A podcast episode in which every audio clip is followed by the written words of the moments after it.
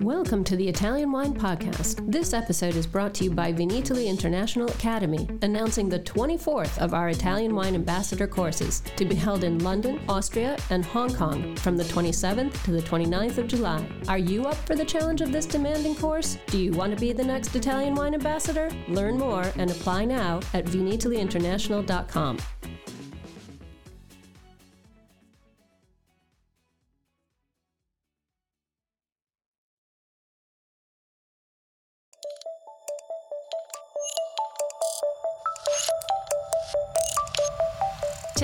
on the Italian Wine Podcast, we welcome you to this special seminar led by Professore Attilio Scienza entitled The DOC Regulations for Italian Wine Protection for the Producers and the Consumer, which took place during Vinitaly 2022 held in Italian and translated into English by Richard Huff.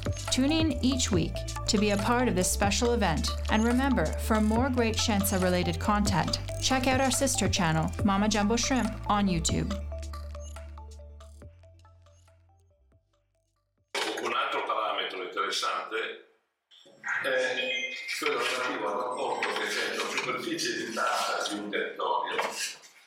E superficie a denominazione d'origine, che è un parametro non trascurabile. Cioè, uno deve pensare che ci sono territori che sono vastissimi, ma che hanno piccole superfici dedicate alla denominazione. Territori invece nei quali la denominazione d'origine è praticamente identifica tutto il territorio. Sono due modi completamente diversi di vedere il ruolo che può avere una denominazione d'origine. Guardate, ci sono territori, eh, per esempio come la Campania, la Puglia, la Calabria, la Sicilia, che sono territori con superfici enormi, vitite, però che hanno modestissimi eh, rapporti di, di DOC. La Sicilia ha solo il 5%.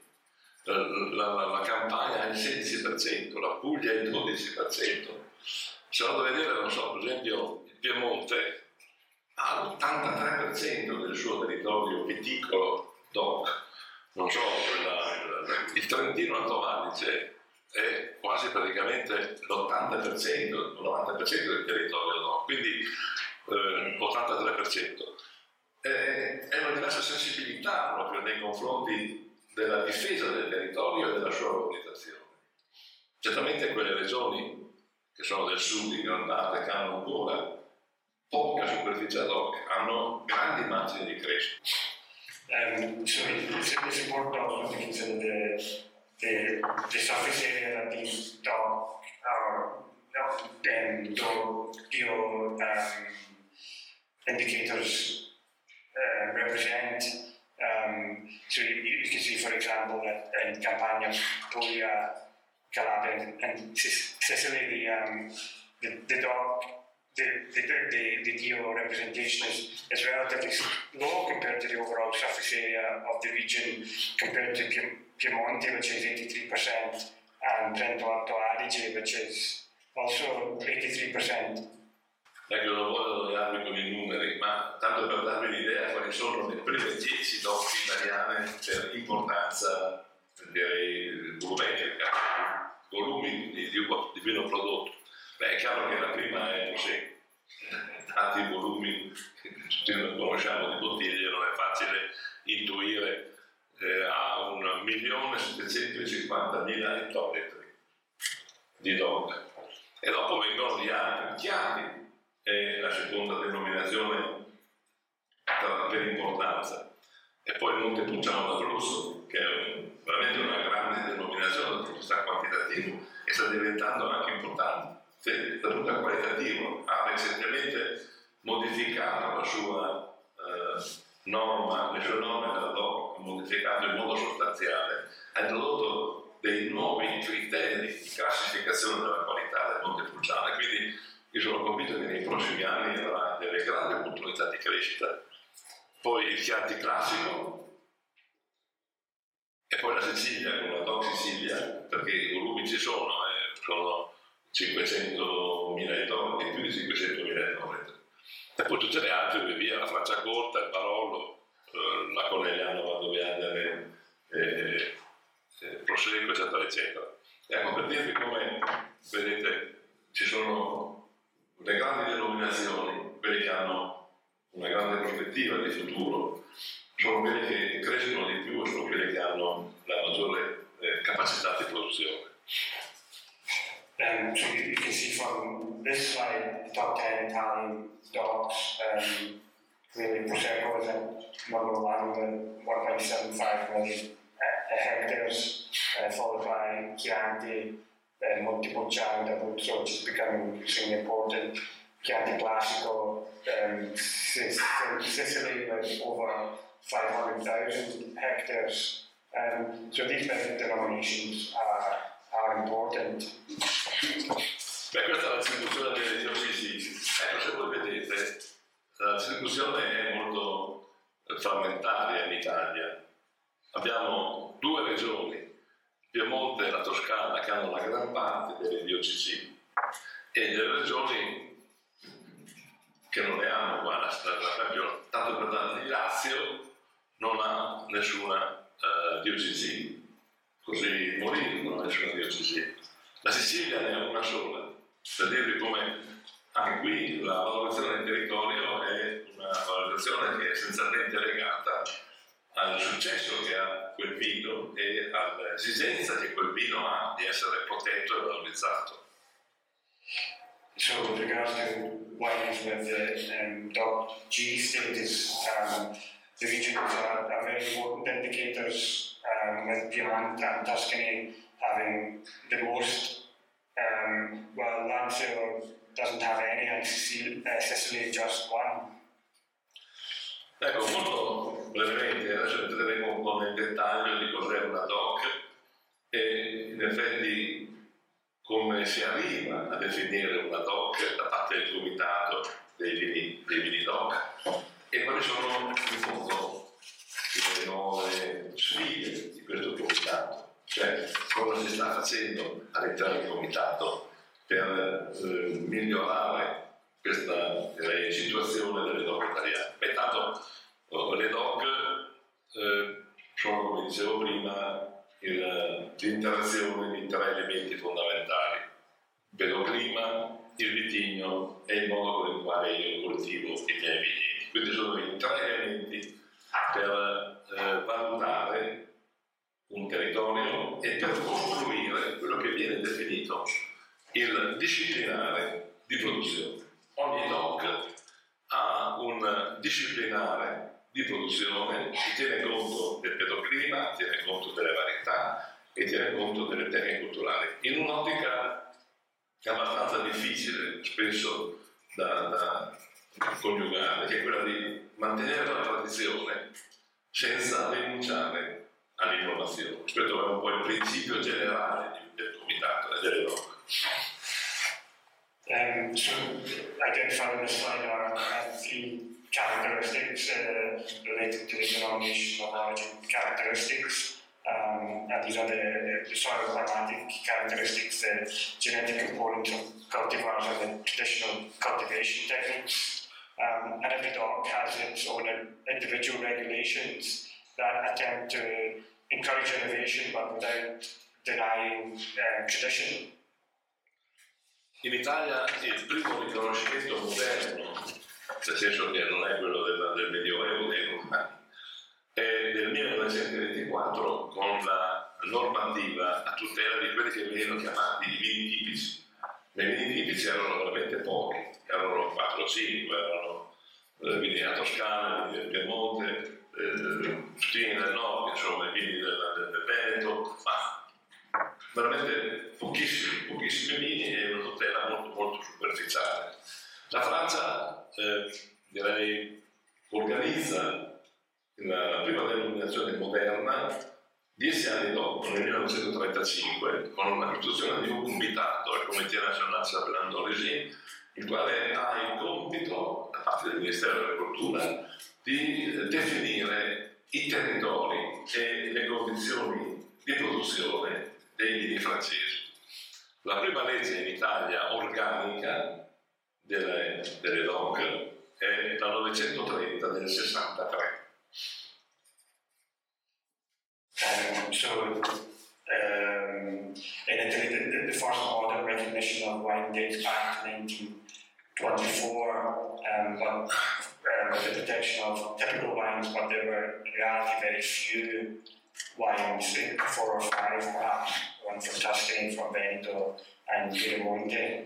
And 10 years later came the French CNAO system, um, and the first organic um, protection emerged in Italy in 1963.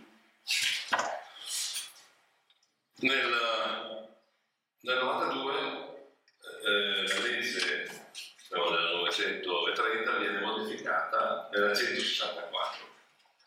È una modifica sostanziale, io non entro nei dettagli delle due leggi, ma eh, quello che direi modifica, cioè, che, che, dà una, una nuova eh, struttura, una nuova legge, sono tre cose fondamentalmente. La prima è la rinovanza. Un territorio può chiedere di avere una, una, una, una normativa DOC, può avere un vino DOC solo se quel vino ha una certa rinovanza. Se quel territorio geografico legato a quel vino è un nome rinovanza. Cioè non può uno improvvisamente inventarsi una denominazione. Se io voglio adesso fare una denominazione, no se tu non hai una rinomanza storica dimostrata del tuo vino, non puoi fare. Questo non esisteva nella prima legge. No? Erano nate moltissime do, sono ancora moltissime do che non vengono rivendicate per questo motivo, che non le conosce nessuno. Sono dei territori delimitati dove ci sono quattro produttori che non hanno quasi nessun interesse a rivendicare la loro appartenenza alla DOC e quel vino non è assolutamente ignoto. Ecco, per evitare di proliferare molte DOC, fanno solo della confusione, la nuova legge impedisce questa cosa. La seconda cosa è quella che completa la piramide della qualità, dove alla sommità c'è la DOCG, con l'ICT non c'era l'ICT nella, nella legge precedente. L'ICT è una introduzione più recente e che ha un significato sperimentale.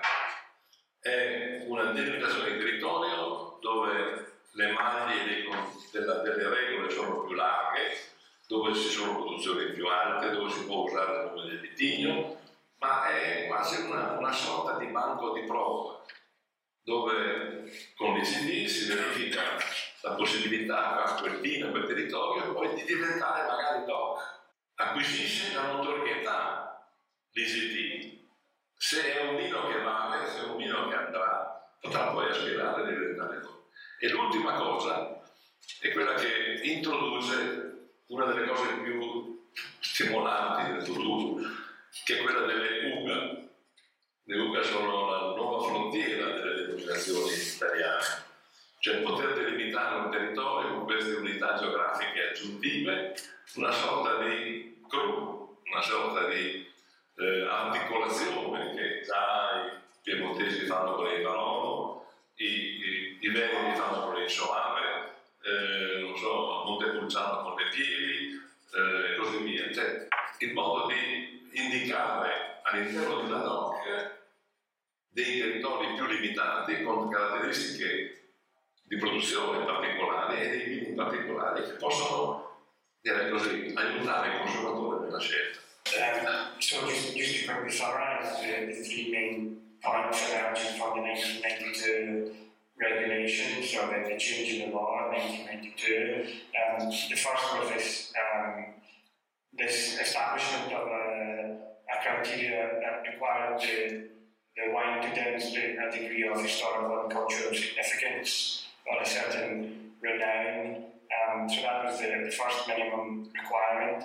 The second uh, thing was the introduction um, of, or the completion of the pyramid by the introduction of the IGT um, classification. And the last thing was the introduction of the um, UGA um, classification, the additional geographical units. Are you enjoying this podcast? There is so much more high quality wine content available from Mama Jumbo Shrimp. Check out our new wine study maps or books on Italian wine, including Italian Wine Unplugged and much, much more. Just visit our website, mamajumboshrimp.com. Now, back to the show.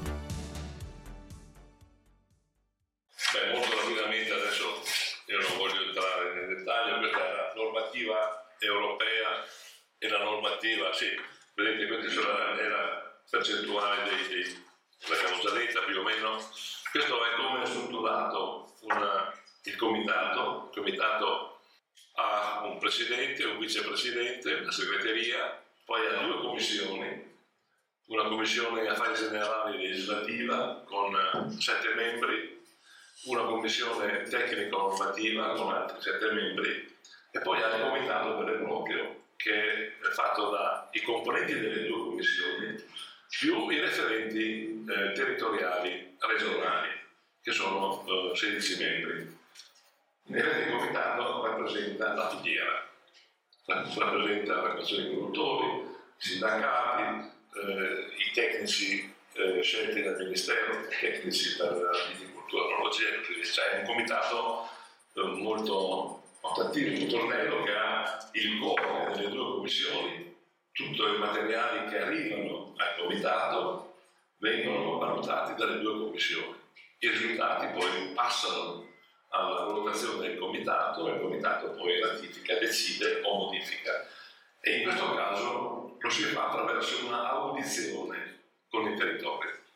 Le decisioni che prende il comitato sulla, sulle, sulle, così, le modificazioni introdotte dalle due commissioni vengono poi condivise in una eh, riunione con rappresentanti della provincia o dei consorzi e così via, in modo tale che siano delle eh, decisioni condivise. So just, just to very quickly to summarize the organigram of the National Committee of the Wines, at the top we have the president, underneath two commissions with a, a general commission and a, more technical commission, and then below the, the committee with a, with a wider membership. Beh, adesso io non entro nel dettaglio, qui c'è l'articolato di come è fatto una, una... No, non è questo. No, questo, questo. Questo qua, ma non, non, entro nel dettaglio. Poi qui abbiamo tutta una serie di eh, caratteristiche delle varie categorie che sono collocate sulla piramide. Eh, cos'è un vino da tavola? Eh, volevo solamente eh, eh, concludere con, una, con, una, con le prospettive perché ormai il passato è passato, è il futuro quello che si interessa. Noi abbiamo di fronte a noi due sfide, la sfida del cambiamento climatico e la sfida della sostenibilità. Come può il comitato, come la normativa dei vini DOC, non dico vincere queste sfide, ma comunque proporre delle soluzioni per vincere queste sfide. E quindi eh, quello, quel cambiamento climatico è una eh, ridefinizione dei processi di produzione. Naturalmente il cambio climatico può aumentare l'aggato zuccherino, quindi l'alcol del vino, modificare l'estratto. Naturalmente abbiamo bisogno di vitigni che abbiano una diversa sensibilità alle condizioni climatiche, sposta le zone di, eh, di produzione in zone più fredde, più fresche, quindi modifica la, la, i confini del territorio di una denominazione e naturalmente poi bisogna che gli enti di certificazione, che sono importantissimi nella, così, nel controllo della denominazione, abbiano degli strumenti eh, adatti per adeguarsi a questi cambiamenti. Um, so just to conclude on um, some challenges, two challenges in particular facing viticulture and the, the regulation of uh, denominazioni, um, and these are uh, climate change and sustainability. Um, and with climate change comes the um, changing boundaries, if you like, between different production territories. So the the, the system of regulation needs to be adaptable and agile to meet these, um, these challenges. Ecco, nei confronti della sostenibilità abbiamo due cose fondamentalmente che rappresentano l'inclusione dei disciplinari di eh, nuovi, eh, diciamo così, eh, parametri per valutare la sostenibilità Cioè i disciplinari non possono solamente considerare il confine territoriale, il vitigno come coltivato, la forma di allevamento, tale strutturato, ma deve anche introdurre qualche elemento per rendere quel vino, quel territorio sostenibile. E quindi adeguarsi alla strategia del Green Deal comunità europea alla quale noi tutti più o meno dobbiamo adeguarci. And, and down to the, the sustainability challenge, um, new parameters like to um, sustainability are useful, including in specifications and, um, and the Green Deal strategy adopted by the European, these are the, the two fundamental challenges in relation to sustainability. E in questo eh, dobbiamo adeguarci al nuovo marchio nazionale di sostenibilità che sarà eh, reso attuale eh, nei, prossimi, nei, prossimi, mesi. Questo marchio è un marchio del Ministero delle Risorse Agricole e Forestali e è chiaro che anche i disciplinari dovranno adeguarsi ai, ai contenuti, ai parametri di questo marchio per dare come doc questa possibilità. Eh, and, and this one is just referring to the uh, movement towards um, a national sustainability brand. Naturalmente quello delle uve che ho già detto prima, e l'altro problema cruciale sarà quello dei vitigni resistenti, quella dell'introduzione nei disciplinari su richiesta dei consorzi dei vitigni resistenti e questa sarà una battaglia non poco eh, non tanto perché non c'è la volontà dei consorsi, dei produttori di introdurli, ma perché le nostre norme in questo momento vanno modificate a monte, va modificato il testo unico l'articolo 33, perché questo testo unico dice che non si possono usare i vini DOC e i vitigni resistenti per fare i vini DOC, malgrado che dal primo di gennaio la comunità europea abbia legiferato autorizzando l'uso dei vitigni resistenti nei vini però queste sono cose normative che vanno, eh, che vanno regolamentate. Um, and, and is the, the, problem at the moment is this question of resistant vines which um, are not recognized or can use resistant vines um, for DOC uh, classified wines. E in fondo l'ultima delle cose, la normativa verso i vini dealcolizzati, che apre un grandissimo mercato nei paesi di religione islamica, l'introduzione dell'AINEO, di questa etichetta elettronica che contiene moltissime informazioni che sono di grande aiuto al consumatore. E vi ringrazio per l'attenzione. Uh, just quickly to summarize the, the last slide, um, the opening of the legislation towards the alcohol the alcoholized wines and the introduction of uh, e-label. Yeah, Questo è il Veneto, l'ho messo il Veneto perché siamo nel Veneto e quindi vado a vedere tutte le denominazioni che sono presenti nel Veneto. Grazie.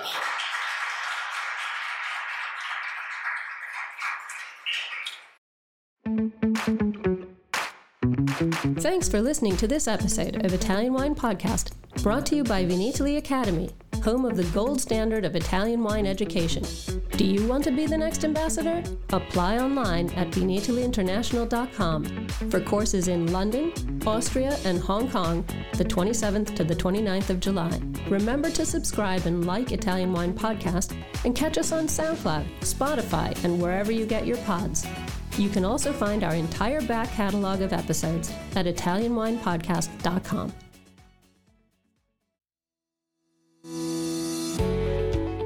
guys. I'm Joy Livingston, and I am the producer of the Italian Wine Podcast. Thank you for listening. We are the only wine podcast that has been doing a daily show since the pandemic began. This is a labor of love, and we are committed to bringing you free content every day. Of course, this takes time and effort, not to mention the cost of equipment, production, and editing. We would be grateful for your donations, suggestions, requests, and ideas. For more information on how to get in touch, go to ItalianWinePodcast.com.